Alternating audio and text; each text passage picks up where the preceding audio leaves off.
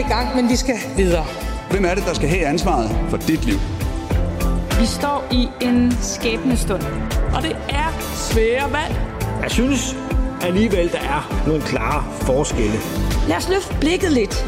Det er altså ret vildt. Hvad det er, der er på spil.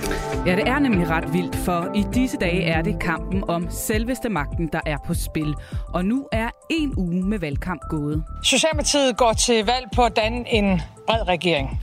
Debatter, udspil, kampagner og meningsmålinger vælter ud. Men hvad er status egentlig? Jeg kommer ikke til at love dig guld og grønne skove i valgkampen.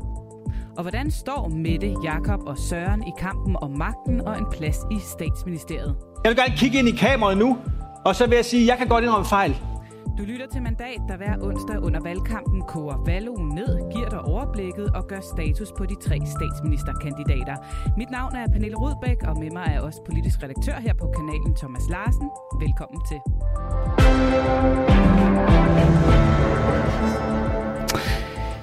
Ja, i dag er der altså lige præcis en uge siden, at Mette Frederiksen hun udskrev folketingsvalg til afholdelse 1. november og sat gang i en næsten fire uge uger lang valgkamp. Og øh, man skal altså godt nok stå tidligt op for at kunne nå at følge med i alt det, der sker de her dage. Og derfor giver vi dig nu 55 minutters overblik, hvor vi koger valgkamp uge 1 ned og øh, gør status på, hvor vi egentlig står her ved indgangen til valgkamp uge 2. Vi øh, skal have sat overskrift på ugens mest afgørende begivenheder. Vi skal have uddelt formkarakter til de tre statsministerkandidater.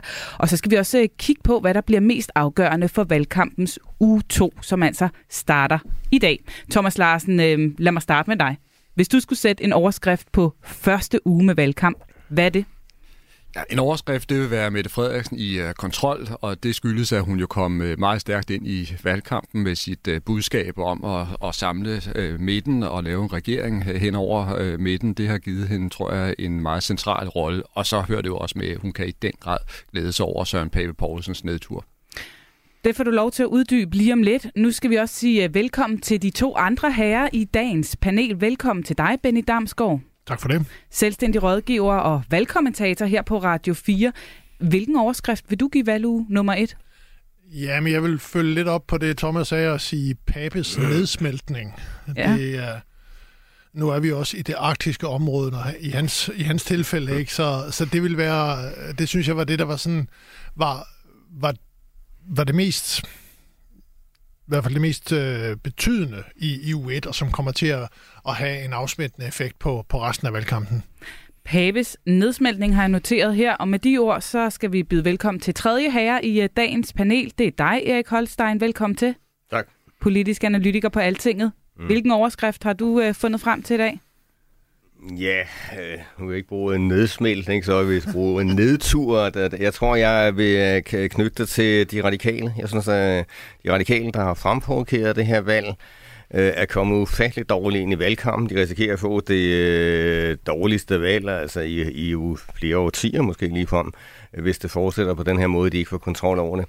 Øh, og den der eftertragtede position, som det der midterparti ingen kunne komme udenom, øh, jamen der er jo ingen, der, der interesserer sig for øh, dem som midterparti mere. De har med deres ultimative krav, for eksempel i forhold til Rwanda, øh, øh, jamen der er det udelukket som en regering både med blå side og med, med rød side, og i, i stedet så er fokus øh, drejet over på øh, Lars Løkke og Moderaterne. Det synes jeg er en interessant udvikling. Så jeg har noteret noget med en statsminister i kontrol, Papes nedsmeltning og en øh, radikal nedtur. Tusind tak for overskrifterne. Vi skal øh, uddybe det hele meget mere lige om lidt. Men øh, inden vi hopper videre, så lad mig lige minde om, at øh, sms'en naturligvis er åben på 1424. Så skulle du, der lytter med derude, have input eller spørgsmål, ja, så er det altså bare om at sende dem afsted. Og lad os få et øh, overblik over nogle af de highlights, der har fyldt her i valgkampens uge 1. Her får du syv dage kogt ned til to minutter. Det var onsdag kl. 13. Og nu beder vi om et fornyet mandat. Statsminister Mette Frederiksen satte endelig dato på. Tirsdag den 1. november, hvor Danmark skal til valg. Og så gjorde hun det klart, at Socialdemokratiet går til valg på en bred regering. Med partier fra begge sider af den politiske midte. En melding, der fik en tvivlsom modtagelse fra både blå og røde partier. Jeg kan simpelthen ikke se det realistiske i det projekt. Jeg tror heller ikke på, at projektet lykkes. Altså. Men som også for alvor kickstartede spillet om, hvem der vil lege med hvem. Det ønsker vi ikke at indgå i et regeringssamarbejde. En SR-regering kan der ikke blive tale om, sagde statsministeren. Og vi kommer heller ikke til at lægge stemmer til, at uh, topskatten skal, uh, skal fjernes. Og Støjberg kom med sine to krav til en kommende blå statsminister. Jeg synes, det vigtigste er, at vi får taget speed ud af politik. På DR og TV2 vandt Lars Lykke valgkampens første partilederdebat ifølge kommentatorkorpset. Men det kom jo til at lyde for hårdt. Og i Folketingets åbningsdebat indrømmede Mette Frederiksen, at hun havde begået fejl under coronahåndteringen. Det kom til at lyde sådan, at jeg bare som statsminister sagde, lev med det. Venstre kom fredag med sin store grønne 2030-plan og trak overskrifter med det her forslag. Vi vil nemlig sælge statens andel i Ørsteds vindmølleforretning. Mens det for Pape var udsagn fra fortiden, der endnu en gang fyldte. Har man på et officielt møde sagt, at Grønland er Afrika på is? Søndag aften mødtes de tre statsministerkandidater så til debat på TV2. Jeg vil gerne kigge ind i kameraet nu, og så vil jeg sige, at jeg kan godt indrømme fejl. Undskyld til Grønland. Og Jakob Ellemann Jensen lukkede med et helt særligt sangønske. Den tror jeg, min far gerne ville høre. Og valgdagen, det er hans fødselsdag. Udspil og forslag er sprøjtet ud fra både rød. Det vi lægger frem i dag, det er jo, at vi gerne vil give en øh, skattelettelse til folk, der er i arbejde. Og blå side. Så vi er enige om, at du ved bedst, hvordan dit liv det skal leves. Og alt imens går spekulationerne. Er ideen om den brede regering rent bluff? Eller kan en nuværende En bred regering. og en tidligere statsminister En Danmarks regering hen over øh, midten. rent faktisk finde hinanden? Ja, således øh, første uges valgkamp, Erik Holstein. Øh, du skrev jo altså en radikal nedtur på som øh, en af overskrifterne, når du kigger tilbage på den her uge. Og hvis du skulle pege på sådan en afgørende begivenhed her i den, i den første valgkampsuge, hvad skulle det så være? Ej, der vil jeg nok nævne øh, Mette Frederiksens åbningssal, øh, fordi øh, det var en suveræn åbningssale, at, øh, at øh, ligesom indlede det på. Det var selvfølgelig dagen før øh, Mm. valgudskrivelsen, kan man sige, men det var ligesom det, der var en, den egentlige indgang til selve valgkampen. Ikke? Øh, og, jeg, og jeg synes, øh, altså, det, det var den bedste åbningssal, øh, jeg har hørt i, i mange år, og måske den bedste overhovedet. Ikke? Jeg har godt nok hørt et par stykker efterhånden. Øhm, og det, det var ligesom med til at dane basis for, at hun sådan kunne øh, starte valgkampen med rimelig flyvende og, og, og øh, altså at få overtaget i, i den, den første del af valgkampen. Og det synes jeg i den grad, hun har, hun har holdt fast i. Så den, øh, hvilken betydning har den haft for, hvordan hun kom i gang med valgkampen? Så normalt har ugen selv øh, ikke den helt vilde betydning, men, men den her gang gør den altså, fordi den netop er afsat øh, til valgkampen, fordi den fik så øh, gode anmeldelser over alt. Altså det er, det, er første gang nogensinde, jeg har hørt en, øh, en åbningssal blive rost af, af også oppositionen. De plejer at sige, det er en tynd kop te, og, og det må hun gøre bedre næste gang, og alt det der, man plejer at sige om en åbningstale. Dengang øh, så er der sådan en, en fuldstændig øh, klar ros øh, til, til præstationen. Øh, og det, altså man kan altså ikke få øh, et bedre udgangspunkt øh, i det øjeblik, man, man trykker på den der ikke eksisterende valgknap. Benny, hvis du øh, skal fremhæve en begivenhed fra den foregående valguge 1, hvad skulle det så være? Jamen, jeg vil lidt øh, arbejde videre på den overskrift, jeg også gav, fordi at... Med Pape. Ja, og, og det, det er fordi, at, at øh, den sag omkring Grønland, øh, nu mangler vi stadigvæk at se nogle, nogle flere målinger på, hvad den har haft af, af effekt på, på det konservative folkepartis tilslutning og hans popularitet.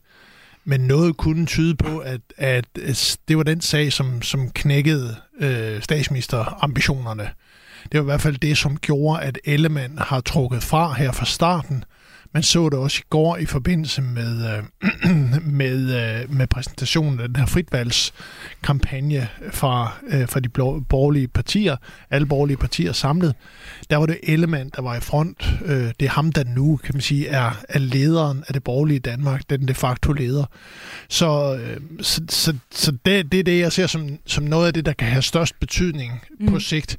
Men altså, jeg er da enig med Holstein i, at, at øh, statsministeren har også haft en meget fin uge, og den optakt, eller den, øh, den tale, hun, hun holdt i, i, øh, i sidste uge, var en, øh, en fantastisk en af slagsen, og næsten historisk godt anmeldt hele vejen rundt. Men når vi kigger på sådan de tektoniske plader, så tror jeg, at det er, det, det er mere det med Grønland, som, som kommer til at have en, en, øh, en blivende effekt. Og det er jo lidt, altså prøv lige at forklare sig alle sammen den her sag med Grønland, for det er jo sådan ja. lidt en mystisk størrelse. Der er øh, et folketingsmedlem, der har hørt noget fra flere kilder om, at han engang skulle have sagt det her med, at, at øh, Grønland er Afrika på is, men der er ikke rigtig nogen, der har fremlagt nogen kolde beviser på, at det har han sagt.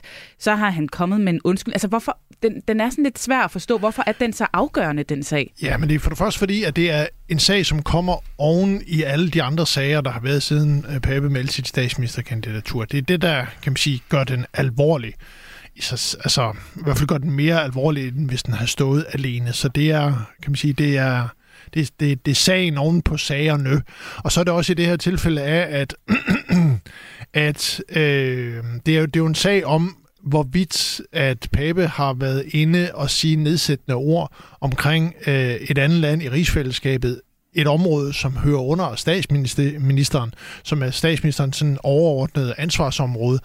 Og, og det har sat store spørgsmålstegn ved, hvordan og hvorledes han var i stand til at kunne øh, agere i forhold til de andre, de andre i øh, de andre lande i rigsfællesskabet. Så, så det kan man sige sådan altså, man kan altid diskutere om, jamen, har det nu også, altså, har han sagt det, har han ikke sagt det, men altså, vi, vi kan i hvert fald bare konstatere, at, at han har ikke vil afvise det, og øh, øh, han, tværtimod har han nye nu her i søndags i forbindelse med triellen øh, på TV2 bekræftet, at han har sagt det.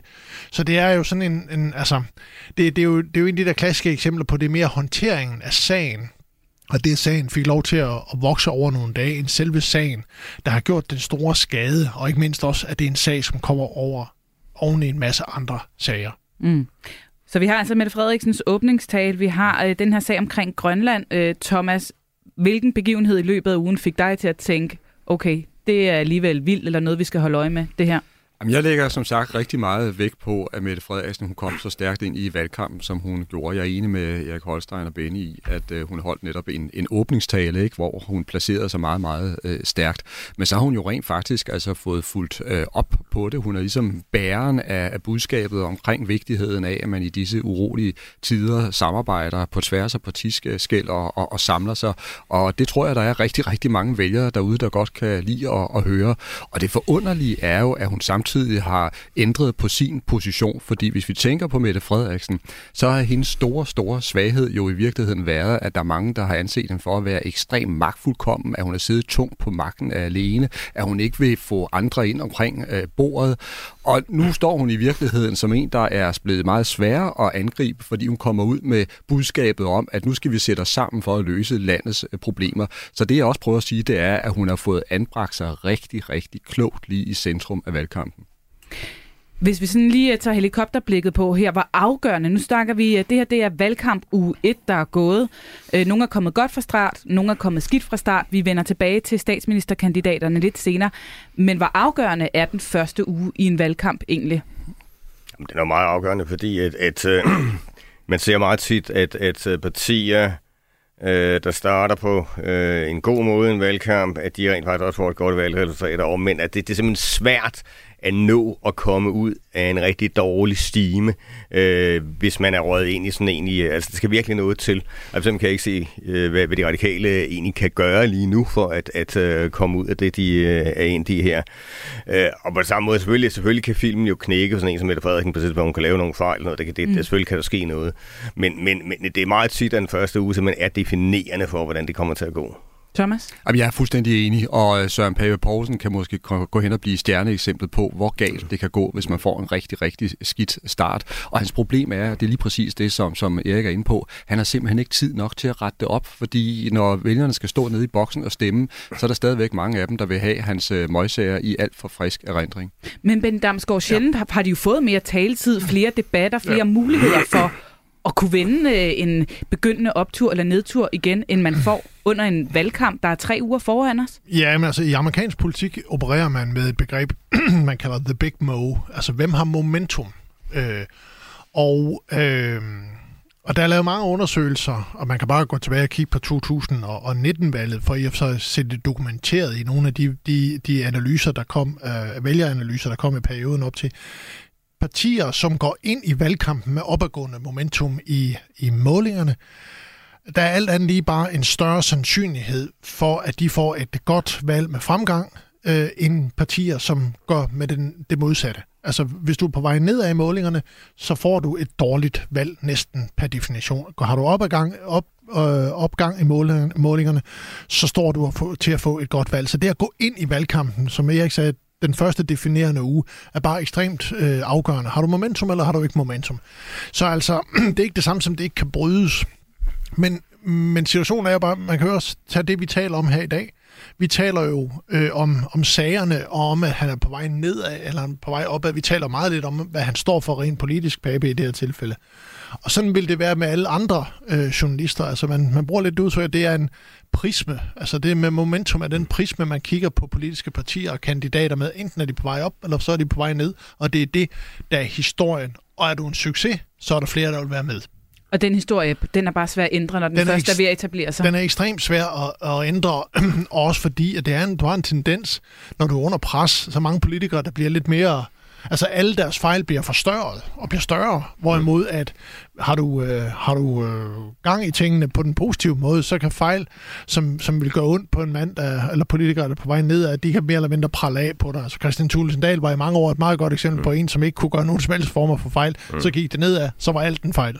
Thomas? Jamen, det er fuldstændig rigtigt. Der kan opstå sådan en situation, hvor et parti kan blive fanget uh, i en ned- nedadgående uh, spiral, og så er det ligesom det, der bliver hele iscenesættelsen af, af partiet, og jeg kommer til at tænke på det her klassiske eksempel, som nogen måske kan huske, og det var den gang, hvor Mogens Lykketoft han stod i spidsen for Socialdemokratiet i, i, i, et meget, meget svært uh, folketingsvalg, og det gik ikke godt for partiet, og hver evig eneste dag, så skulle Mogens Lykketoft forholde sig til elendige meningsmålinger. Det var simpelthen de spørgsmål, spørgsmål, han fik, og det er klart, det torpederede hele hans valgkamp. Og på samme måde, så har den første uge af valgkampen jo også været et langt mareridt for Pape, fordi han har ikke kunne tale om politik. Han har hele tiden blevet forholdt de her møgsager. Hvordan vil du reagere på dem? Siger du undskyld? Vil du sige øh, stort, lille undskyld? Og så videre, og så videre. Benny, øh, jeg slår Erik Holstein, du havde lige en øh, hurtig kommentar her til sidst. Ja, bare altså, netop Dansk Folkeparti i sidste valgkamp illustrerede det jo den grad. Altså, at man kan sige, de også de blev næsten i absurd grad øh, ramt af, af Murphys Law, ikke? Altså alt, der kan gå galt, det gik simpelthen galt. Altså også ting, de slet ikke havde kontrol over, de virkelig ikke var skyldige. Jeg kan huske, da de skulle øh, indkalde sådan et, et ret afgørende valgpressemøde, hvor de ville øh, øh præsentere nogle ting. Øh, så var det lige kommet øh, tre minutter ind i det der valgmøde, så spiste man væk fra den, fordi det var den dag, Theresa May gik af i England, ikke? Og det var sådan, øh, og de sad bare tilbage, nej, nej, nej, altså hvad, hvad, hvad har vi gjort, ikke? Altså, og, og, sådan var det bare hele vejen igennem. Øh, men altså frem for alt var det jo, fordi de var i, øh, i en øh, nedadgående spiral, og, og man kan sige, at den fik sig en ekstra tryk øh, i sidste valgkamp, fordi der lå et Europaparlamentsvalg en uge før selve folketingsvalget. Mm. Og det dårlige resultat, man fik i Europaparlamentsvalget, det gav sig yderligere øh, kraft til en øh, endnu kraftigere nedtur i folketingsvalget. Nu vil vi godt snart have et folketingsvalg. Det bliver et valg mellem, hvem der er bedst. Det vigtigste er, hvad vi har tænkt os at gøre herinde. Vi har fået et par sms'er til jer. Der er en, der skriver, øh, det må være indlysende, at S gerne hælder benzin på Papes nedsmeltningsbål. Nogen idé om, hvilke blå partier, der gerne hjælper til med rigeligt benzin, spørger Claus. Nogen, der har et bud på det? Jeg tror faktisk ikke, at de blå partier de hjælper til, fordi der er sagen også, at hvis de konservative smelter ned for alvor, så kommer det til at skabe hele blå blok, og den matematik kan man godt i, i blå blok. Når det så er sagt, så tror jeg måske, der findes enkelte venstrefolk, så er jeg ikke sagt for meget, der måske går rundt og gnider sig en lille smule i der hænderne i øjeblikket. Ja, det gør de, fordi mm. de kan vældig godt lide at være øh, forud igen og være på vej til at være det, det store øh, dyr på savannen igen, selvom det selvfølgelig stadigvæk ikke er så, styr, så, så, så øh, stort, som det var i gamle dage. Så den ene snød, den andens brød. Ja, sådan er det også i politik. Også i politik. Ja. Øh, Jesper spørger, hvordan kan det være, at Jacob Ellemann ikke går mere til stålet på Mette Frederiksen? Kan han spare på krudtet, eller er han nervøs, når han står i samme bås som Søren Pape Poulsen? Altså Ellemann forsøger jo at øh, tage den der lidt svære midterposition ikke? Med, med Pape som de der sådan meget bestandt øh, borgerlige ting med, med store skattelettelser og nedskæring i offentlig sektor, og, og øh, øh, Pape også sådan en ret aggressiv stil her på det sidste år med Mette Frederiksen, hvor øh, Ellemann forsøger at, at også appellere til, ja ja, men altså... Øh, han vil øh, også godt øh, stå på en politisk midterlinje, og han vil også godt øh, udstråle sådan en, en, hvad skal man sige, en, en mere øh, fremkommelig stil. Han har jo fået ry for at være arrogant, ikke? Og, og, og han øh, gør jo en del for at afmontere det der image også ganske kort på den, Thomas? Jamen, jeg synes egentlig, at Ellemann og Pape har forsøgt at angribe Mette Frederiksen for hendes rolle i minkskandalen. Og især altså, i, i starten af, af valgkampen, der gik de øh, til stålet, og de gjorde det også i den her store statsminister-duel. Men det, der måske er det nye, det er, at i og med, at Mette Frederiksen har meldt sig klart ud, at hun nu ønsker at samle, kan man sige, så er hun bare blevet sværere at angribe for at være magtfuldkommen. Og så tror jeg også, at man skal lægge mærke til, at hun meget, meget sent, må man sige, rent faktisk er kommet med en form for beklagelse og undskyldninger altså i, øh, i sagen. Ikke at det var forkert at slå mængden ihjel, det holder hun jo i den grad fast på, men hun er alligevel kommet med mm. en vis form for øh, i, øh, imødekommenhed. Benny, havde du også en kommentar? Nej, altså, jeg vil sige, jeg er ikke helt enig med sms-skriveren på den måde, og som Thomas var inde på, der, altså, jeg synes, Jacob Ellemann, især under åbningsdebatten i sidste uge, og også under triellen i, i søndags, gik relativt hårdt til statsministeren, i hvert fald på spørgsmål omkring mink. så og på de andre områder er der store udfordringer nu, og det gælder i og for sig både V og K, det er, at udover mink, så har de ikke voldsomt meget andet at komme med. Mm. Øh, og det er jo lidt en, en udfordring, men det er en anden diskussion. Men altså, jeg synes ikke, han har, han har holdt sig tilbage. Tusind tak for alle jeres sms'er. Vi vender tilbage til øh, øh, flere af dem i løbet af udsendelsen, og du kan også øh, fortsat øh, sende din sms afsted på 1424. Du lytter til Mandat på Radio 4, der altså har dedikeret udsendelsen til at gøre status på valguge 1. Det er nemlig præcis syv dage siden, at statsminister Mette Frederiksen trykket på valgknappen. Og øh, i studiet har jeg altså et skarpt panel bestående af Benny Damsgaard, Erik Holstein og Thomas Larsen. Jeg selv hedder Pernille Rødbæk. Og nu skal vi øh, stille skarp på de tre hovedpersoner. Vi har allerede talt en del om dem, men nu tager vi dem øh, systematisk en efter en. Altså de tre, der kæmper indad om at indtage statsministeriet efter næste valg. For øh, gennem debatter og meningsmålinger, så kan man jo løbende følge med den her magtkamp og de magtbalancer, som hele tiden rykker på sig under sådan en her valgkamp. Lad os starte med den første, og måske den største af de tre kandidater. Det er nu, vi skal holde fast. Virkeligheden handler om samarbejde. Valget handler om, hvem der kan få det til at ske. Danmark skal trygt igennem usikre tider. Ja, altså statsminister Mette Frederiksen her i uh, sin valgvideo. Et ord på hendes uge. Thomas? Kontrol. Benny? God. God kontrol. Erik? Ja, overbevisende. Thomas, øh, jeg sidder øh, her med sådan et øh, overblik over hendes øh, uge på, på Facebook ifølge de billeder, hun har lagt op. Den har bestået af en valgudskrivelse. Hun har været en uh, tur i øh, uh, EU. Hun har mødtes med Scholz. Hun har været i Jomfru Anegade i Aalborg. Hun har mødtes med Støjbær på torvet uh, uh, i Aalborg. Uh, så har hun haft nogle, uh, den der statsminister-debat. Uh, så har hun et billede med Zelensky af Arne Pension, et børnehavebesøg, et Lolland Falster-besøg med Poul Nyrup, og så et hej fra Vejle her hendes uge, hendes øh, måde at komme fra start, vi har været inde på det. Du sagde kontrol.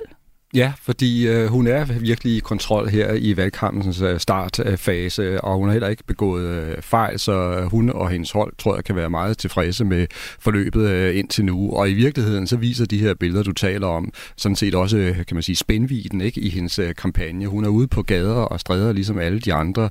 Hun møder sine medspillere og sine modspillere, og det gør hun med overskud og højt øh, humør.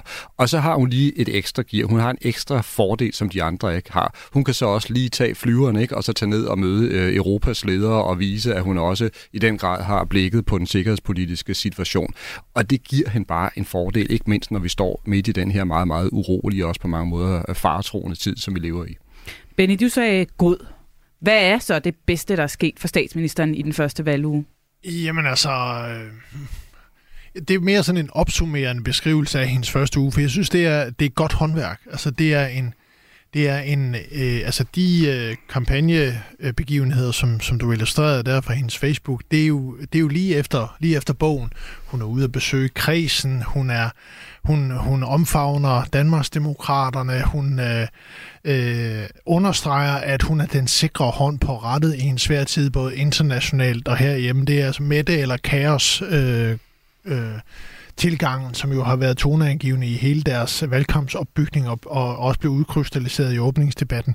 Så jeg synes simpelthen, det, det, er, det er godt, solidt håndværk, og ikke mindst også fordi, at hun ikke rigtig har lavet fejl, og det eneste tidspunkt, hun lavede en lille fejl, det var søndag aften i forbindelse med den her triel øh, på TV2, statsministerkandidatdebatten, hvor hun nogen siger bevidst, det kan man altid diskutere, men i hvert fald antyde, at øh, Venstre var villig til at gå længere på topskatten, end hun egentlig var da man kunne se, at det var ved at blive et problem, så lukkede man den hurtigt og effektivt ned på Facebook i løbet af ja, to timer eller noget mm. stil efter. Det var ikke en sag, der fik lov til at simre og blive ved og dominere. Den forsvandt relativt øh, hurtigt, alt andet lige sagen øh, størrelse taget i betragtning. Så det, altså, det, er, det er simpelthen øh, det, det, det er godt håndværk, og og øh, det bliver spændende at se, hvad, hvad der ellers er i posen, fordi en af de ting, der i hvert fald også står tilbage, det er, at der er ikke, altså det er ikke mange udspil, der er kommet endnu fra regeringen, så, så der er stadigvæk noget på lager, øh, kan man nok forvente.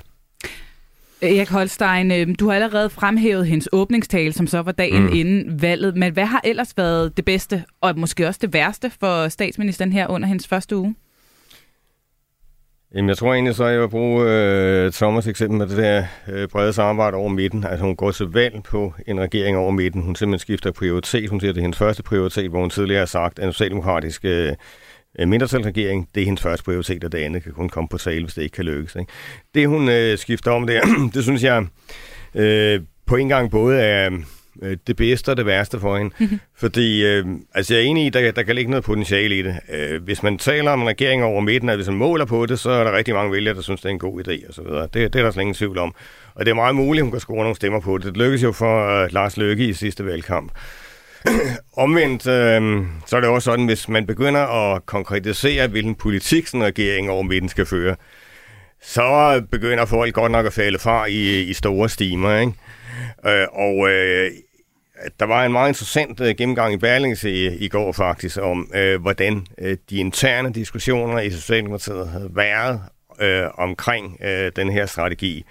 Øh, og det fremgik jo, at der var, der var store betænkeligheder blandt nogle af de toneangivende minister, altså nogle minister, som øh, Mette Frederiksen normalt lytter rigtig meget til, nemlig Tesfaye, øh, mm. Kåre Dybvad og, og Peter Hummengård som alle står for den vinderopskrift, hun havde i sidste valg, nemlig kombinationen af en stram udlændingepolitik og sådan en venstre-socialdemokratisk økonomisk politik. Øhm, Øh, men så har hun altså alligevel valgt øh, at sige, okay, vi satser på den der brede regering over midten. Øh, og, og det, der er problemet ved det frem for alt, det er jo, at, at øh, der kommer sådan lidt skizofreni i øh, hendes valgkamp. Ikke? Fordi hun står på den ene side og siger, jamen altså pape, skattelettelser på 40, skatteafgiftslettelser på 40 milliarder og, og øh, en fuldstændig destruktion af velfærdssamfundet. Øh, det er helt forfærdeligt. Ham kan I selvfølgelig ikke stemme på men jeg vil gerne have med ind i min regering. Mm. Ikke? Altså, det passer ligesom ikke sammen. Uh, så derfor, uh, derfor amputerer hun noget af uh, sit eget skyts i forhold til de borgerlige, når hun vælger den der strategi. Så jeg synes, at, at det er svært at vide, om det ender med at blive en fordel eller en ulempe for hende. Thomas Larsen, er du enig i, at det både er det bedste og måske også det værste, som er sket for Mette Frederiksen, når hun er gået til valg på en bred regering Jamen, der er et øh, dilemma i det, der er et skisma i det, som øh, Erik meget skarpt har gjort øh, rede for. Jeg tror så, at øh, hvis vi ser på Mette Frederiksens udgangspunkt, hvor hun netop altså, var under massiv kritik for at være magtfuldkommen ikke? Og, og sidde benhårdt på den her øh, socialdemokratiske mindretalsregering og ikke være villig til at, at, at samarbejde tilstrækkeligt med de andre, så tror jeg altså, at hun høster den største gevinst på så at signalere det her med, at hun er klar og villig til at ville samarbejde øh, bredere. Øh, det, det, det, det må vi se, ikke? Altså, og, og forløbet vil jeg også øh, hævde, at øh, hvis vi ser på Socialdemokratiets position i, i målingerne, så har hun i hvert fald ikke tabt på det indtil nu. Altså tværtimod, så er hun jo i stand til at få, mm. få vælgere øh, samlet ind omkring øh, Socialdemokratiet igen. De ligger faktisk ret godt i målingerne. Ja, lad mig lige øh, oprise de sidste tal øh, fra Voxmeter. Der kommer jo mange meningsmålinger i, i sådan en her uge, men hvis vi tager dem, der kom i mandags, der lå Socialdemokratiet på 27,1, så er der den her statsministermåling, hvor at øh, hun fik 54 procent af stemmerne, hvis man kan sige det, som foretrækker hende som øh, statsminister. Vi skal uddele en uh, formkarakter her, Mette Frederiksen, efter første valguge ved indgangen til valguge 2 på en skala fra 1 til 10. Thomas Larsen? Jamen, jeg vil rykke en, øh, en tak op i forhold til, da vi talte sammen for, for en uge siden, så jeg vil give en 9. Benny? Der er lang vej igen, så jeg tror også med et 8-tal den her gang. Så er der lidt at give Et stort 8-tal, ikke? Ja. Men alligevel. Erik Holstein? Hvis man ser på hendes form som sådan, og lader det politiske ligge et øjeblik, så vil jeg også sige en nital. Altså hun har været super stærk. Og med de øh, ganske høje karakterer, der bevæger vi os videre til en anden kandidat i feltet om at blive Danmarks næste statsminister. Jeg kommer ikke til at love dig guld og grønne skove i valgkampen. Men jeg mener, at det er nødvendigt, at vi letter skatten på arbejde, når priserne de stiger. Og så skal der være styr på Danmarks økonomi, sådan så vi kan investere i et stærkt velfærdssamfund og i en ambitiøs grøn omstilling. Ja, Venstres formand Jakob Ellemann Jensen, Thomas Larsen, et ord på hans uge. Fremgang. Fremgang. Benny? Ja, jeg har et andet ord, der siger det samme. Opadgående. Opadgående. Erik? Stabilitet. Stabilitet. Og lidt forbeholden. Ja, lidt, ja, lidt jysk over på øh, venstrefløjen der. Det, det er aldrig blevet kaldt Det er noget nyt forhold, hvis der bliver kaldt jyske. Det er rigtigt. Den, den, den trækker jeg tilbage. Jeg, øh, jeg har også været inde og kigge lidt på, på hans uge på, på Facebook. Han har jo selvfølgelig også dokumenteret det med fine billeder fra øh, valget blev udskrevet. Der er billedet, øh, det første han ligger på, det er ligesom det her hulemøde, de har i Venstre. Så har han noget om grøn omstilling, så er han ude at hænge plakater op, så er han på besøg på et landbrug, står og holder en lille griseunge foran en traktor. Så er der noget om øh, naturgasafgifter. Øh, så er der det her statsministerdebat. Så er han ude på en lægeklinik og snakker om lægemangel. Så er der noget om nogle sygeplejerske studerende. Og så til sidst et øh, billede af det her blå pressemøde. Øh, Benny Damsgaard, hvad har været det bedste for Jakob Ellemann den her uge? Ja, altså det bedste har været, at nu er han igen det store dyr på savannen i blå blok. Øh, om det er 100% af hans egen, egen fortjeneste, det kan man stille et stort spørgsmålstegn ved. Det, det skyldes jo først og fremmest øh, Papes nedsmeltning. Men altså, da politik er et, et nulsumspil, så når det går godt for, eller dårligt for en, så, så går det godt for en anden, især partier, der ligger tæt på hinanden, og som er dem, der udveksler flest stemmer. Så altså, han, øh, han er nu, kan man sige, den, den, det store dyr på den borgerlige savanne igen, og det er klart en, en fordel for ham, og det er også derfor, at han nu er opadgående, fordi at de taler om ham som lederen af den, den blå blok, og det er det de facto også det, han er. Så, øh, så, så det er sådan, øh, så det er langt hen ad vejen det, der har været det bedste. Erik Holstein, er du enig i, at det har været det bedste, at han igen ligger foran Pape? Ja, ja, det kan man sagtens sige. Altså, men jeg synes også, at øh, han har formået at give lidt af sig selv på det personlige plan. Øh, og det synes jeg egentlig har været meget godt. Man kunne se det partilederdebat øh, forleden, øh, hvor han starter med at sige, jeg ved godt, de opfatter mig som arrogant. Jeg arbejder på mm. det, og så videre. Altså normalt er jeg ikke særlig meget til den slags uh, føle ting i politik, men, jeg, men jeg tror faktisk, det virker meget godt der, fordi altså, det, det er præcis sådan, folk opfatter ham. Uh, han har den der ironiske, sarkastiske stil, og, som, altså, den skal man ligesom fange og holde af for, for at, at kunne synes om hans stil, og det er der mange, der ikke har gjort. Og synes jeg også, at sluttede han af med en sang, han skulle vælge, ikke? og der vælger han så øh, sin fars øh, sang, der It's a Wonderful World. Øh, og den er også gået lige ind hos rigtig mange. Altså, altså, den der, altså en, en, en, en forbindelse til, til Uffe, som, som faktisk virker helt naturlig i, i sammenhængen der. Det kører det godt. Så det synes jeg egentlig var, var fornuftigt, at han fik øh, øh, vist noget af... En menneskelig side. ja, det synes jeg. Thomas Larsen, det bedste, der er sket for Jakob Ellemann Jensen i den forgangne uge? Jamen, jeg, er meget, jeg er meget enig. Han har fået gjort sig selv måske mere øh, menneskelig, mindre skarp og arrogant i, i nogle vælgeres øh, øjne. Det tror jeg er et ret øh, vigtigt øh, skridt frem for ham, når han skal præsentere sig selv. Ikke? Og så vil jeg så også sige, at han rent faktisk har været en dygtig og skarp debattør altså i de dueller, han har deltaget i. Han er meget præcis, han er hurtig i, i hovedet, og han får sat sine pointer øh, godt ind i løbet af, af, af debatten. Men jeg vil så også sige, at når vi ligesom skal helt ind i kernen og så sige, hvorfor går Venstre frem, hvorfor går Jakob Ellemann øh, Jensen frem lige nu, så er det jo på grund af Papes store, store nedtur, det er der ingen tvivl om. Så han lukrerer i høj grad også på de konservative, så altså, jeg vil ikke kalde det sammenbrud, men altså store problemer. Har der så været nogen bump på vejen, hvis I skal pege på noget af det, der har været skidt for Ellemann den kommende uge, eller har troet ham? Kan I få øje på noget? Ja, yeah. Kom Den forgangne uge, tænker du på, ja. Mm. Altså, jo, men han havde jo en, en, der var en fejl i går, ja. bare for at tage det som, som det, mest, det seneste eksempel. Det har jo ikke været totalt gnidningsløst, hvor han jo i det her fritvalgspressemøde, som, som de, blå, de blå partier har, til at starte med at åbne op for, at det skal være muligt for, for, øh, for plejehjemsbeboere at fravælge øh, personale med tørklæde, og så trækker han i land på det senere på dagen. Ikke? Så lige pludselig så bliver tørklædet øh, diskussionen, som jo er rimelig giftig på blå side, fordi der er øh, store følelser involveret, så fylder den masse, altså så, en meget lille ting kommer til at fylde en masse, og alt det energi, man har brugt på at signalere sammenhold og enighed, det, øh, jeg vil sige, det forsvinder ikke, men, men det, bliver, det bliver udhulet lidt. Mudret, og han, ja, han får en forside på Ekstrabladet på det i dag, og det, øh, selvom det ikke var og selvom Ekstrabladet ikke er, hvad det har været, så gør det stadigvæk, øh, det gør stadigvæk en alder, ikke?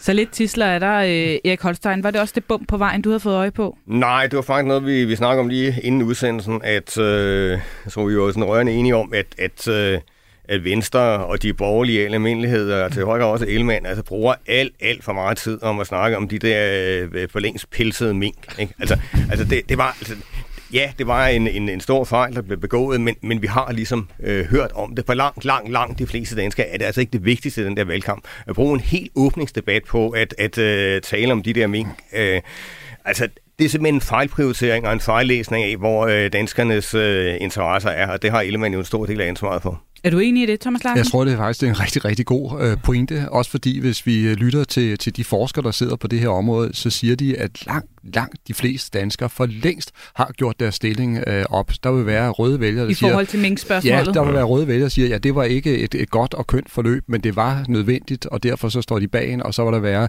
de blå øh, vælgere, som mener, at øh, alt gik galt, og det var panik, og det var magtfuldkomment, og det bør øh, afklares, som kan have stillet for en, en rigsret. Ikke? Så det, jeg prøver at sige, det er, at, at folk har gjort deres øh, stilling øh, øh op. Øh, men derudover, så vil jeg sige, at jeg er enig med, med Benny. Det var, det var ikke kønt, det der foregik på øh, det øh, borgerlige pressemøde, der virkelig skulle have signaleret øh, sammenhold ikke? og samling, og nu stod de på et fælles øh, grundlag, og så gik der altså øh, ganske få timer, og så kom det til at handle om noget helt andet, nemlig at øh, Jakob Ellemann Jensen ikke kunne give rigtig klar besked om, hvor han stod i forhold til den her giftige øh, tørklæde debat. Først så antydede han, eller mere end antydede han, at det var helt rimeligt, at en beboer på et plejehjem kunne sige nej til at modtage en, øh, en, en medarbejder med tørklæde på hovedet, og senere begynder han så at, at trække voldsomt i, i land og korrigere sit eget øh, budskab. Mm. Det er i sig selv ikke godt, men, men det man også skal tænke på, det, det her det er faktisk ekstra sårbart netop for Jakob Ellemann Jensen, fordi han tidligere altså har slingret gevaldigt i udlændingepolitikken. Det tror jeg, at nogle vælger, der kommer til at tænke på. Lad os lige øh, tage et kig på målingerne for Venstre her. Voxmeter i mandag sagde 13,8. Statsministermålingen sagde 24,2. Det er altså en fremgang faktisk øh, til Jakob Ellemann Jensen. Med de tal, en øh, formkarakter på hans uge ifølge jer på en skala fra 1 til 10. Benny, du kan få lov at lægge for. Et øh, lille syvtal, der er trods alt en, øh, en øh, 10 points tilbagegang fra sidste valg, og det er øh, i hvert fald i forhold til den vores og det er der også en slags øh, tilbagegang, der er til at tage at føle på. Erik? Lige over middel 6. 6. Og Thomas? Jeg giver ham også et lille syvtal, fordi jeg mener, at hans formkurve er på vej op, men det er fuldstændig rigtigt, som Benny siger. Altså kigger man på sidste valgresultat, så står Venstre stadigvæk til at få en kæmpe øretæve. Og med de ord, der skal vi øh, videre til den tredje kandidat om øh, statsministerposten. Endelig er der folketingsvalg, og jeg og resten af det konservative Folkeparti er topklar. Klar til at vise, hvilket dejligere Danmark vi får, hvis du stemmer på en borgerlig regering. En økonomisk ansvarlig regering, hvor danskerne får tryghed og skattelettelser og bedre råd til at betale regningerne. Ja, Søren Pape Poulsen, og nu er jeg spændt på at høre, hvilket ord I vil sætte på hans uge, Thomas. Ah, hvad skal man sige? Det bliver frygteligt rejsesfuldt, det er jo sandheden. Frygteligt. Benny? Forfærdelig uge. Forfærdeligt. Hvad kan du, Erik? Mm, skal vi sige katastrofal?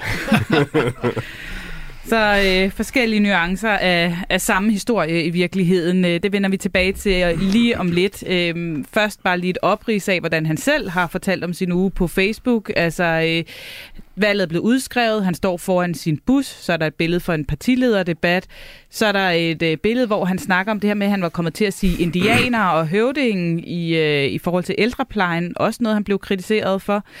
Så øh, var der et billede af hans øh, far, der har kold, øh, og noget om sundhed. Så er der noget om energirenovering, og han er ude at fiske. Hvordan det hænger sammen, det, kræ- det kræver en lidt længere forklaring.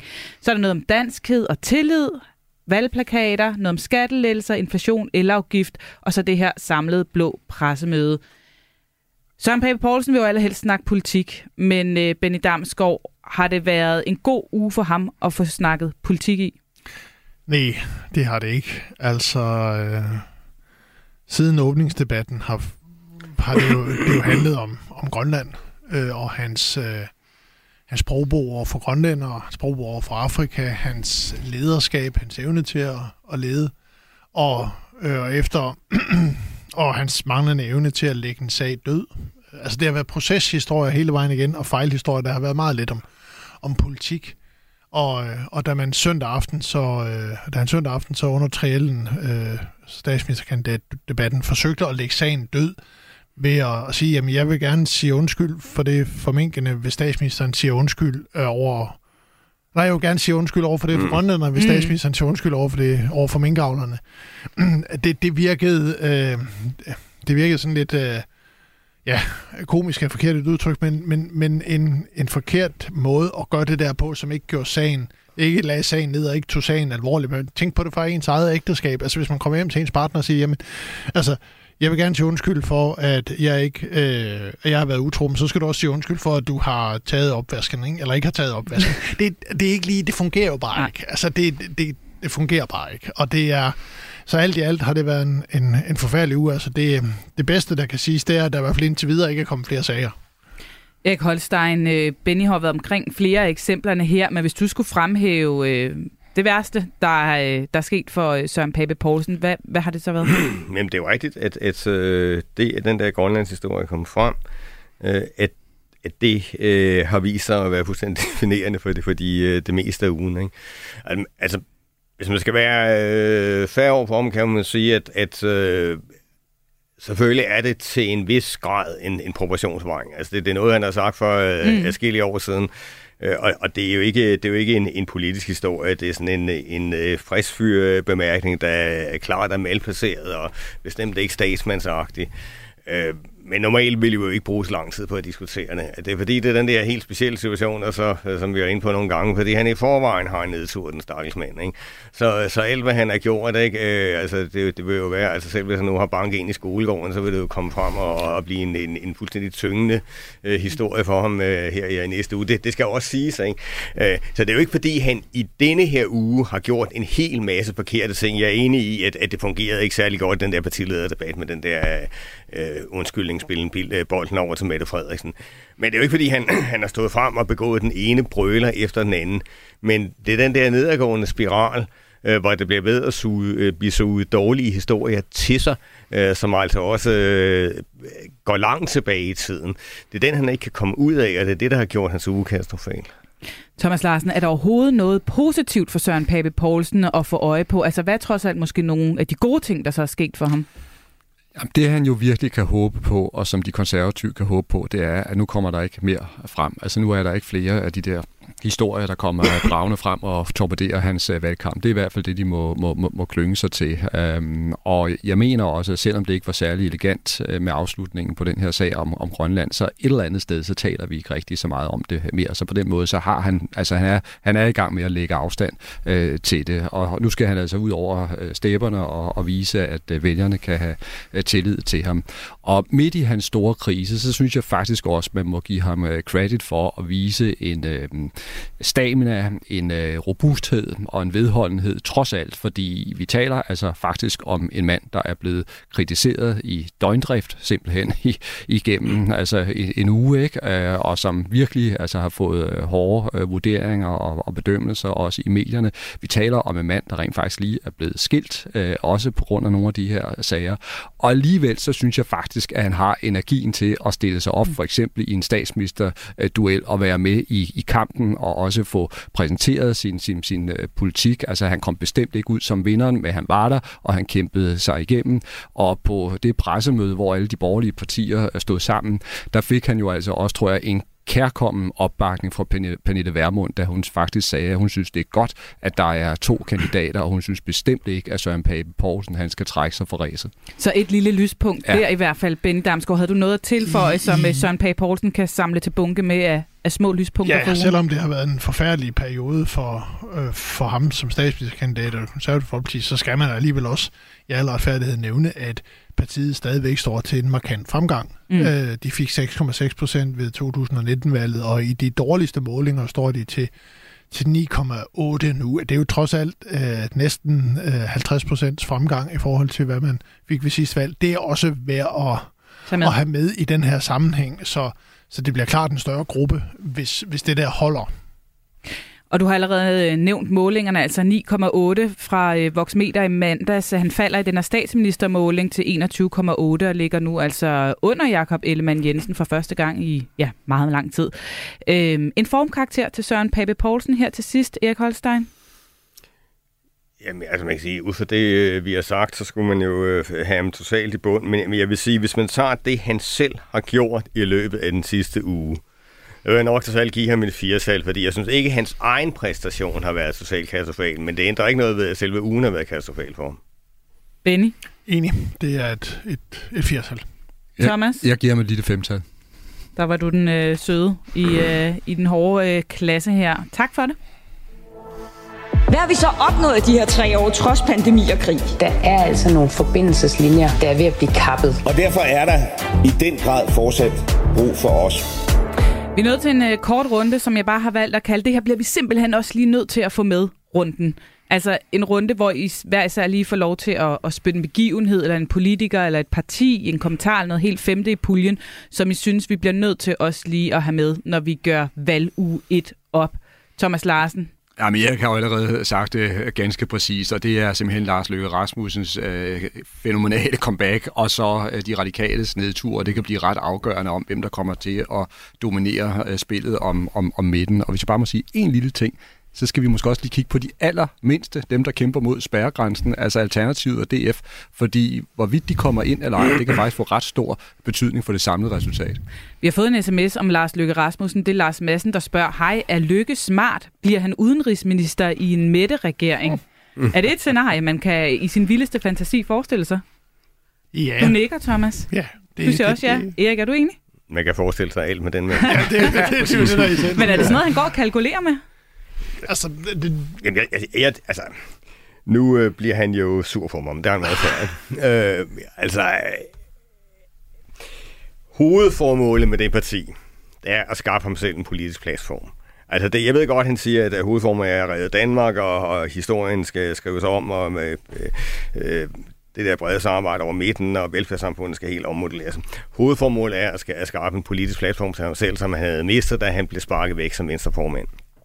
Og derfor øh, er jeg jo også helt sikker på, at, at øh, de forhandlinger, der så kommer efter valget, som de afgørende mandater, øh, det er jo forhandlinger, der også kommer til at centrere sig om hans egen position. Øh, altså det, øh, han er en rigtig god krejler, øh, Lykke. Han er, han er fantastisk dygtig taktisk. Han er måske den aller dygtigste taktiker overhovedet, der findes mm. på borgen. Og fuld respekt for det. Men det handler altså meget om hans eget personlige projekt. Så det lyder som et ja til Lars Madsen, når han spørger, om Lykke er smart? Ja, han er øh, ufattelig smart.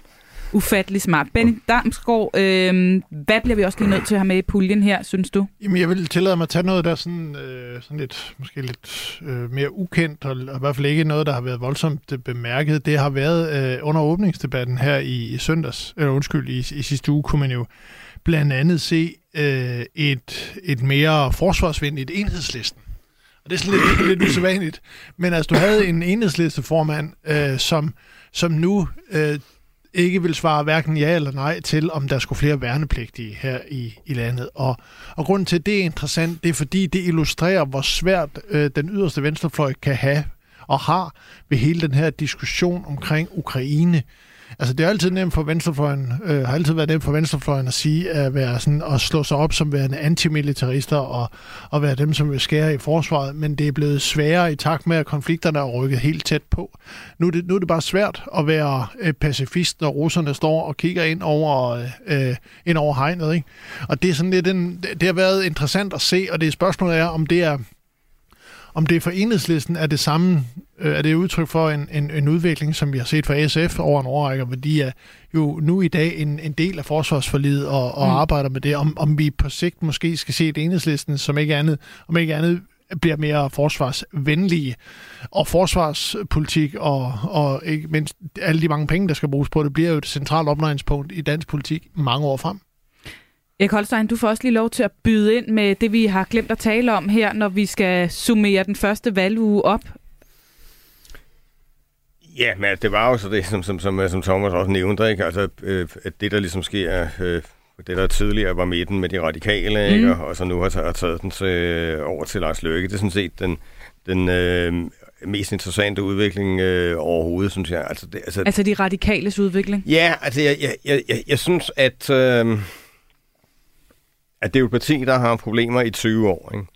Altså problemerne startede for 11 år øh, ved valget i 2001, hvor, hvor Anders Fogh kom til, og hvor det for første gang var helt udelukket, at de kunne øh, arbejde sammen med, med nogle borgerlige, og hvor Socialdemokraterne meget kort tid efter også begyndte at have reservationer over for dem.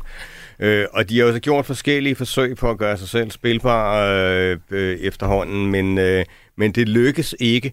Øh, og øh, en af grundene er, at, at øh, de bliver ved at ligge utrolig øh, langt fra de andre partier i udlændingepolitikken. Og det, øh, da Sofie Carsten Nielsen kom til for et par år siden, der var meldingen jo, at netop at nu er det slut med ultimative krav, og, og man må forstå, at, at øh, det var en mere pragmatisk radikal parti, der kom til.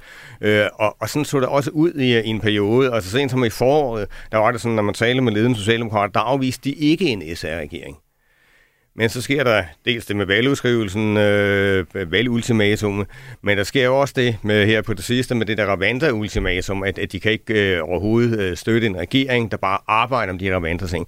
Og det var jo en melding, der kom fra Senior Stampe oprindeligt, ikke? Mm. som så øh, blev taget med ind i partiledelsen. Og, og det, der er, ligesom er pointen, det er, at, at, at uanset hvor meget den ene eller den radikale øh, leder siger, at, at nu skal man så øh, prøve at være mere pragmatiske. Så har de altså nogle ting i folketingsgruppen, nogle folk i folketingsgruppen, ikke? Man står på en meget yderliggående linje, og de har mobiliseret en række vælgere, for eksempel ved det sidste valg, også på en yderliggående politik, så derfor er det svært for dem at dreje. Ganske kort kommentar. Øh, Thomas Larsen er radikale ved at udspille deres egen rolle i den valgkamp, de selv har udskrevet? De har i hvert fald anbragt sig et uh, svært sted, og der er så mange paradoxer, der i virkeligheden knytter sig til de radikale. Ikke? Altså, de vælter en statsminister og vil gerne have en som statsminister igen. De vil gerne uh, samarbejde med alle de andre partier, siger det, men der er stort set ingen partier, der har lyst til at sidde i regering med dem. Altså, det siger jo bare mere end, end meget andet, mm. hvor, hvor, hvor meget de har spillet sig af banen. Det er tid til, at dansk politik gør, hvad der er bedst for familierne, ikke hvad der er let for staten. Et stærkere Danmark, en grønnere fremtid, en friere verden. Med regeringsmagten er kun til låns.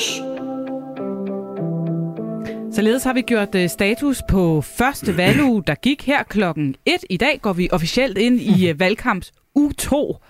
I får en øh, lynrunde til hver især lige at sige, hvad der bliver det helt afgørende, hvad I kommer til at holde øje med, hvem I kommer til at holde øje med. Ben Damsgaard. Jamen for det første er uge 2 jo altid en svær uge, fordi at øh, du er noget træt oven på uge 1. Det kommer fra en, der selv har ført valgkamp, så, så, så man, man skal holde energien i uge 2, for det der er lang vej igen. Så det, det i sig selv bare gør den, gør den svær, og du skal undgå at lave fejl. Og så det, der bliver interessant at se, det er selvfølgelig, Kommer der flere sager? Får Pape flere sager? Eller begynder han at kan tale politik igen? Det bliver noget af det mest interessante. Og så selvfølgelig også, hvad er der i, altså hvad er det for et udspil, vi kan se her op mod efterårsferien, som skal lægge fundamentet for, for, for en uge, som i hvert fald som det ser ud nu, kommer til at blive lidt stille, altså efterårsferie. Efterårsferieugen, de skal ja. nå at fyre noget af inden. Ja. Thomas Larsen, hvad holder ja, du holde det, øje det, det er nemlig rigtigt. Det er sidste chance for ligesom at, at få markeret sig, inden at der kommer noget, noget efterårsferie. Jamen, nu har vi brugt den her udsendelse på at tale om nogle ret afgørende strømninger, der har påvirket hele valgkampen. Jeg vil i virkeligheden sige, jeg vil holde meget nøje om, øje med, om de her strømninger de fortsætter, bliver forstærket, eller om nogen kommer til at bryde dem. Erik Holstein, hvad er dine øjne stift rettet mod i den kommende uge? Ja, det vil, det vil også være øh, nogle af de tendenser, vi har set nu. Altså for eksempel øh, Pape, øh, Løkke, de radikale, men, men jeg er også enig med dig i, Thomas, at, at øh, det med de små partier, nu ser det ud så om efterhånden, at, Dansk Folkeparti øh, klarer spærregrænsen. Det er noget, der sidder på, men det er jo ikke sikkert. Og så Alternativet, der lige pludselig øh, stikker snuden op for første gang i rigtig, rigtig lang tid. Ja, de kom for første gang ja. over spærregrænsen i en måling. Ja, præcis. Ikke? Øh, og det, det kan jo netop, at det er så tæt valg, kan det sagtens afgøre det. Så Pape skal vi holde øje med. De små partier, andre partier, du kommer til at kigge nøje efter, øh, Thomas Larsen? Jamen, det er jo spændende, øh, det hele øh, det her. Men det her, det her, det her det er, det er øh, altså fokusområden, det vil, det vil jeg sige. Og øh, nu snakkede du først øh, om her, altså at U2 er en lidt svær størrelse. Øh, Thomas Larsen, hvad gælder det om for partierne her, når der sætter sådan lidt metaltræthed ind? Jamen det er der jo kæmpe forskel på, fordi hvis vi tager Mette Frederiksen, så skal hun jo sådan set altså blive i det her gode spor, hun er i, og omvendt så skal de konservative kæmpe af al magt for at få givet Pape en ny start på valgkampen. Og øh, med det når vi ikke mere mandat for i dag. Tusind tak, fordi I kom forbi. Erik Holstein fra øh, Altændingen, politisk analytiker. Benny Damsgaard, øh, selvstændig og valgkommentator øh, her på Radio 4 under valget, og så selvfølgelig også dig, Thomas Larsen. Du har altid, men altså øh, politisk redaktør her på kanalen. Vi glæder os til øh, endnu en uge med valgkamp, og øh, giver dig selvfølgelig endnu et sammenkog og tjek af både øh, statsministerkandidater og alle de største og vigtigste magtkampe, der kommer til at afgøre, hvem der vinder valget. Det er næste onsdag her på kanalen 11.05 som altid. Og så er der selvfølgelig meget mere valg i mellemtiden. Der er ring til kandidaterne hver formiddag fra klokken 9. Der er valg i missionen, i Aftenradio og i Radio 4 morgen, og selvfølgelig også i de røde og blå hjørner hver mandag og fredag. Tak for i dag. Du har lige lyttet til vores ugentlige politiske magasin Mandat. Hvis du vil have mere politik og valgkamp, kan du finde programmerne Det Blå og Det Røde Hjørne i Radio 4's app. Radio 4. Vi giver dig valget. Du sætter krydset.